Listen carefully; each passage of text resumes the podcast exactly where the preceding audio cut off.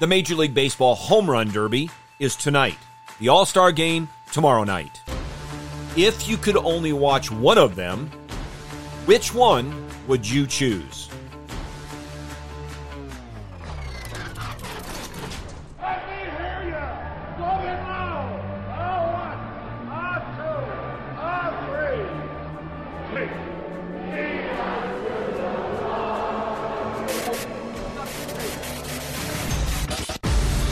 To In the Bullpen with Mark Dewey, sponsored by Developing Contenders Ministries. You're listening to the Fight Laugh Feast Network.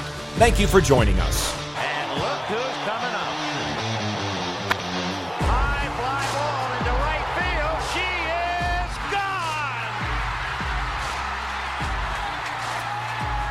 gone. We are officially into the Major League Baseball All Star break. I guess we officially entered into the break when the last out was made in yesterday's games.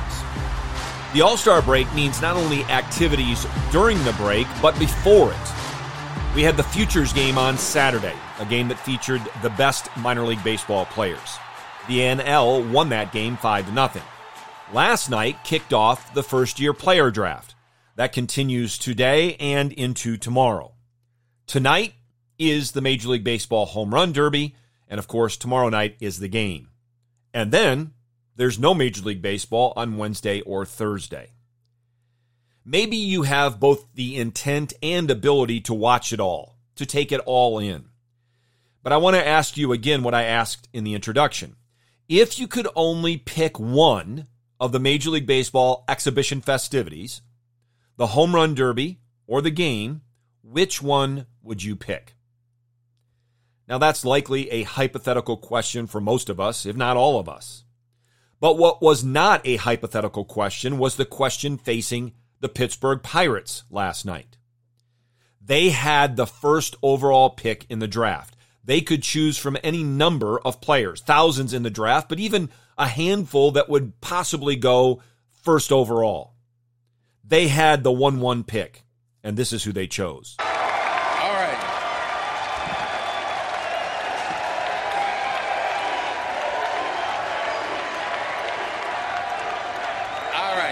With the first pick of the 2023 MLB draft, the Pittsburgh Pirates pick Paul Skenes, right-handed pitcher from LSU. Washington, you have the next pick. In case you did not recognize that voice, it was Ken Griffey Jr. who announced that first overall pick. And that makes sense because the game and the draft is in Seattle, and the first overall pick in 1987 was Ken Griffey Jr. This year, Paul Skenes, As you heard, a right handed pitcher from LSU. He's 21 years old, 6'6, 235. This past season in college, 12 wins, 2 losses, a 1.69 ERA. He threw 122 and two thirds innings and struck out 209 batters in that time. And then get this if you haven't followed him, he was for two years at Air Force also a catcher. And in those two years, had a 367 batting average.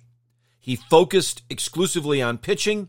He became the first overall pick yesterday for the 2023 draft. Scouts say he has a 70 or 80 fastball and slider. And he didn't use his changeup often, which he really didn't need to, but scouts say that that is also going to be a plus pitch for Paul Skenes. His head coach, the head coach at LSU, Jay Johnson, said that Paul Skenes is a better person than pitcher. Being the first overall pick, the slot value, the value that they assign to that pick, the, the value that Paul Skenes supposedly is going to get, whether he gets a little more or a little less, we'll have to wait and see. But nonetheless, $9.72 million. As you heard Ken Griffey Jr. say, the Washington Nationals had the next pick. They had the number two overall pick for the first time in the history of the draft, both the first and second overall picks came from the same school. The Washington Nationals chose outfielder Dylan Crews, who was a teammate of Paul Skenes at LSU. Now, Rob Manfred, who runs the draft, has been criticized by many, and I think for good reasons. But I tell you what, he made a great call as it regards having Ken Griffey Jr. make the announcement of that first pick in the draft. As I mentioned, He was drafted overall number one in 1987. That was also my draft year. I was drafted in the 23rd round, so we didn't have a whole lot of things in common. But what we did have in common is this I was drafted in the 23rd round by the San Francisco Giants, and I was sent to play my first season of professional baseball in the Northwest League for the Everett Giants. Everett's just a few miles north of Seattle. Griffey was drafted number one by the Mariners. He was sent to play his first professional season in the Northwest League in Bellingham, Washington. And if I recall correctly, that's about an hour north of Everett. And so I had the opportunity to see and pitch against Griffey Jr. in that season. And because of the proximity, we played one another often early in the season and then again late in the season. And I know Griffey Jr. was 17 when the season began. He may have turned 18 before it was over. I'm not sure. But I could see already between, say, June and early July and then mid to late August, the adjustments this high school player was making.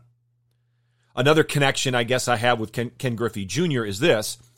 In 1994, I wasn't forced to choose between one of the two. I was playing for the Pirates when the Home Run Derby and the All Star game were played at Three Rivers Stadium in Pittsburgh. And so I got a chance to be in attendance live in the stands for both. And in 1994, Ken Griffey Jr. won that home run hitting contest, the Home Run Derby. I will say this, though Frank Thomas hit a ball into the upper deck in left center field at Three River Stadium that was absolutely unbelievable. But gets, let's get back to Paul Skenes for a minute. So he's drafted. Obviously, he has to sign and all of that. But once he does, and I'm assuming he's going to, then he begins his development as a professional baseball player. And then people are going to ask, how soon? How soon before he gets to the major leagues? That's a good question. We don't want to assume anything. A lot of things can happen. But with a talent like this, you can, barring injury, figure he will be in the major leagues and probably sooner rather than later. But we don't know for certain. But we do know this it'll be enjoyable to watch. Speaking of enjoying watching baseball players, again, I will present a question to you. If you could go to a game because of one player, what one player would you want to see play in this game? Now, there are a couple of guys that come to my mind that I mentioned last week. One would definitely be Ronald Acuna Jr., no doubt. However, the reality is, and I, I would hope this would be so for anybody, but for me, definitely, if I knew he was the starting pitcher that night, the no brain decision, no brainer decision that I would make would be to watch Shohei Ohtani, to watch him be the starting pitcher and hit. I think that's a no doubter, at least for me. But Acuna Jr. would definitely be up there, and so would this guy. De La Cruz goes. Pitch called a strike, throw down on a skip late. Another steal for Elly De La Cruz. That's his 14th swipe, caught just twice in the show. Well, Contreras did not even have time to get up to set his feet. He had to throw it from his knees. He takes off again. Pitch down and in. Fade throw. There's no chance. Well, Two steals. De La Cruz had already looked a couple of times at Brian Anderson, knowing that if he got a jump, he's going to home. The throw. He stole home. The most thrilling man in baseball stole second, third, and home. Miguel turned his back on the plate, and as he did, De La Cruz took one little crow hop towards the plate, and then he let it rip. So, as you heard, that was a game between the Reds and the Brewers. And we saw not only, we've talked about it and we've seen it, that he is very talented, Elly De La Cruz. He's got a cannon for an arm. He can fly. He can hit. He can hit with power. A good defensive player. He's got the whole package. And we saw in that series, or we heard in that series of things, that he also has baseball intelligence. And so watching what unfolded, what we just heard, was both enjoyable and confusing, or maybe even, I would say, disappointing. It was enjoyable to see the baseball intelligence of Elly De La Cruz, who has been in the big leagues for less than a month. And to see at 21 years old that he's got an awareness of what's going on on the field. It was a bit disappointing and confusing to see what the Brewers were doing. So De La Cruz comes up, game is tie 5 5, hits a single, makes it 6 5 Reds. He's on first base. he steals second. Well, okay, that's quote unquote normal. His speed, it's likely going to happen. But then the Brewers, because a left hander was at the plate, had the shift on, and the third baseman wasn't all the way over to the shortstop position, but very close to it. And I'm looking at that, at that and I'm thinking, there's no chance this guy's going to beat De La Cruz to the bag, going to receive a throw and tag him out. De La Cruz takes off, third baseman doesn't even move. Then, however, again, no pitch has been thrown. He steals third, no pitch has been thrown. He keeps inching off at third base. The pitcher turns his back on the play. De La Cruz takes off and he's safe easily. So, like I said, very enjoyable and fun to watch from the standpoint of Elly De La Cruz, not so much from what the Brewers did on that series of plays. If I did go watch Elly De La Cruz play, I hope I wouldn't have to see what happened earlier in the week when he was playing against the Washington Nationals. I'm, I'm not trying to penalize this, this, kid. I'm not. I mean, you know, uh, you know, I love the way he plays the game. I, I don't like his antics. You know, after he hit the home run, um, we could do without that. He's only got two weeks in big leagues, but um, you know, he's, he's going to be a good player. So that was Washington Nationals manager Dave Martinez. What had happened is Elly De La Cruz came to the plate with something on the knob of his bat, and I think it was a HitTrax device. Well, Dave Martinez saw it and said, What is that? So he simply said to the umpire, Hey, will you check his bat? They did. They said it was perfectly fine for him to have that on his bat. Well, then later he hits a home run and, as Dave Martinez describes it, engages in antics. Antics that I don't like, antics that Dave Martinez doesn't like. And I agree. We don't need that. And I would say also, not simply because he only had a couple of weeks in the big leagues, I would say after 15 years in the big leagues. We don't need those antics.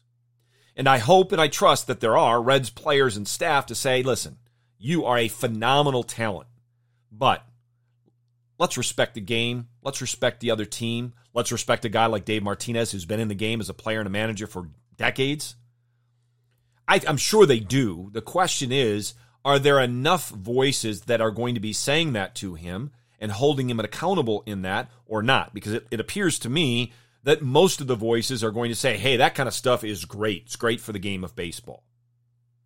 Speaking about what may be good or not so good for the game of baseball, if Commissioner Rob Manfred gave you the keys, gave you the authority to label this event that rarely takes place, but this event in baseball, what would you call it?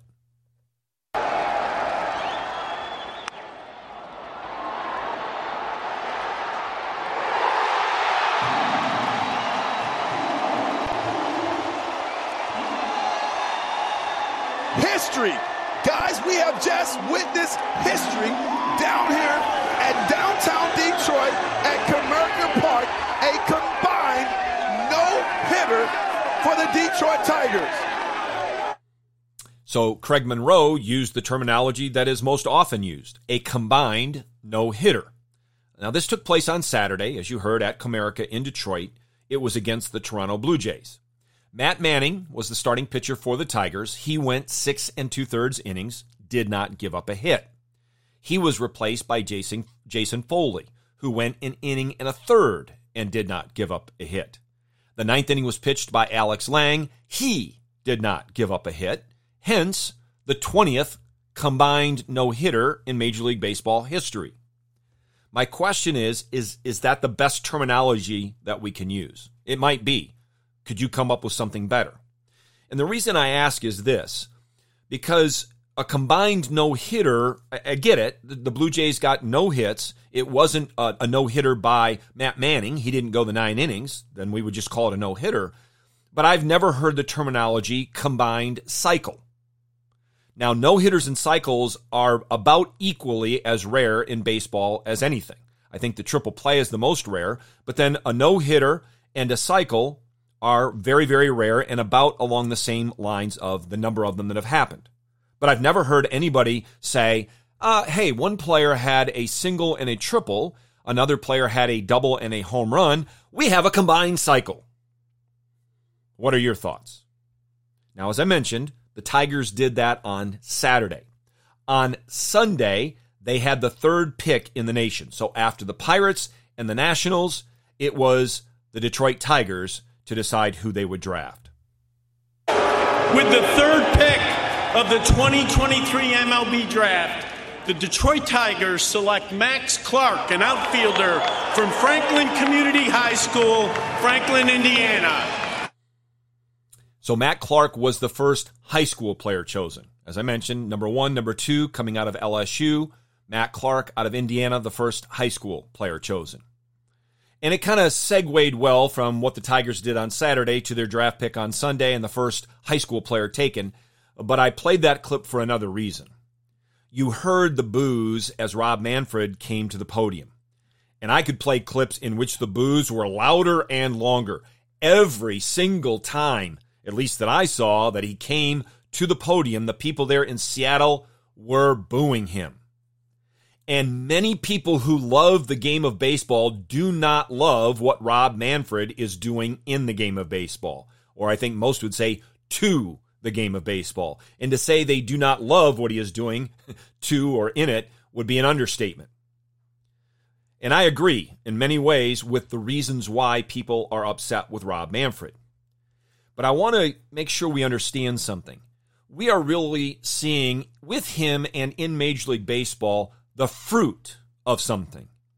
And the root of it begins well before we get to the major league level, and it begins really even well before we get into the game of baseball. But talking about the game of baseball, that root begins when young boys and young men are playing at the amateur level. And the fruit is the kind of stuff we see at the major league level.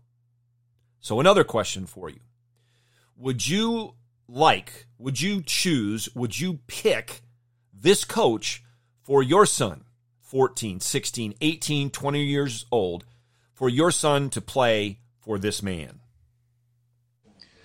Well, we try to tell them all the time, you know, work while you wait. You know, most people, even in their personal life, they, they stop working until the door opens. Then they want to work again now the door opened. But in this profession, you got to work while you wait. And, and uh, because, again, that's why the select model is such a bad model. You know, nobody sits the bench. But then in high school, you're going to sit the bench. And then college, you're going to sit the bench. And that rookie ball, you're going to sit the bench. And low A and high A, you're going to sit the bench. And double A, you're going to sit the bench. Triple A, you're going to sit the bench. And the big league level, you're going to sit the bench. Why would we go down and create a, a stupid model that doesn't allow people to sit the bench when yet every other model after that, you're going to sit the bench? That's why so many kids quit. That's also why they stop working while they wait because somebody created a model that promised them that they would never sit.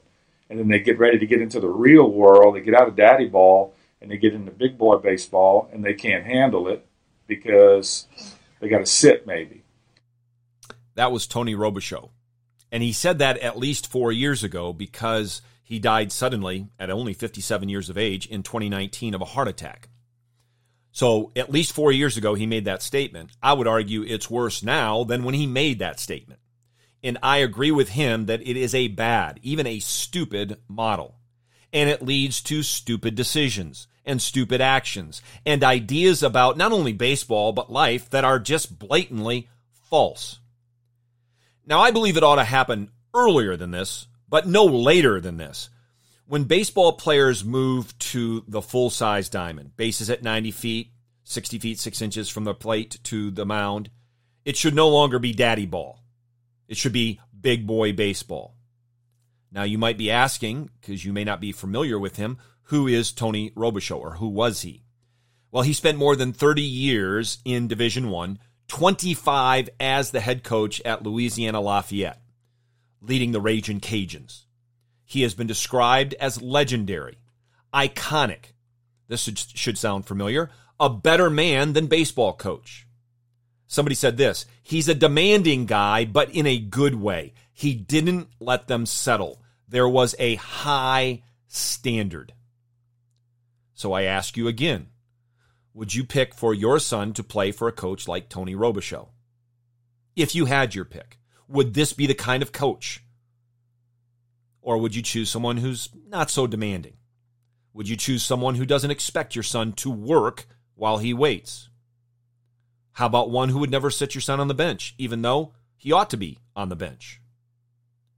And it, it makes me think, this whole thing makes me think about a couple of other coaches from different sports, coaches who were involved in something very, very special, and had movies made. And I think most people that are sports fans love the movies. I think about coaches Herb and Herman, as in Herb or Herbie Brooks, who coached the 1980 United States of America Olympic hockey team, and Herman Boone, who coached the high school football team, and now I'm going to forget if it's 71 or 72 in Virginia, and the movies, of course, Miracle and Remember the Titans. And I haven't come across anybody who doesn't think those are great movies, which are based on historical facts, things that actually happened, that don't think those are great stories, and love Herb Brooks and love Herman Boone. But the interesting thing is, nobody wants those kind of coaches. They're too demanding. They're too harsh. They're too hard. And Tony Robichaux might be fit in that same category by a lot of people. Now, the players and staff around Tony Robichaux had what they called robe-isms, statements that he made to his team. I'm going to read a few of those for you. We want guys who drink out of the water hose, not the guy whose mommy is bringing him a Powerade in the third inning.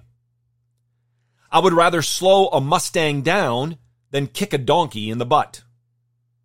It's more important to be a small part of something big rather than a big part of something small. And if you're a believer, you ought to say amen to that. I'm a small part of the biggest thing ever, the kingdom of King Jesus Christ. I love this one too. You can't sharpen a knife on a paper plate or a Kleenex. Whatever you tolerate, you will never change.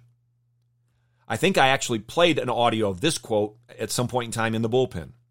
A good coach makes a boy a better baseball player.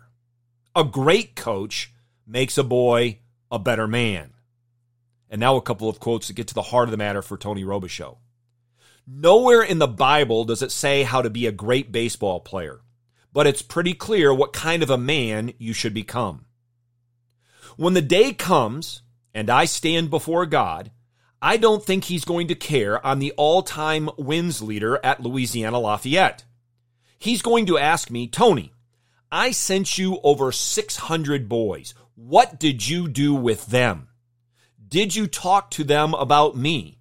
Did you help them become servant leaders? Did you teach them what a real man is?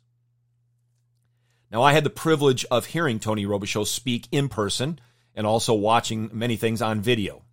And each time in his first speech or first lecture, whatever you want to call it, the first time he speaks, he always begins before he gets into his subject matter by doling out thanks to a whole lot of people. But then he always says, most of all, to the Lord Jesus Christ. It's not a coincidence that his faith in King Jesus impacted everything he said and did. He was indeed a demanding man in a good way. He had a high standard. He refused to let his players settle for less than their best because he was a godly man, because he recognized the lordship of King Jesus over every square inch. And these things go together like a hand in glove. But that's a conversation for another day. Join us next time for In the Bullpen on the Fight Laugh Feast Network. Thank you for listening.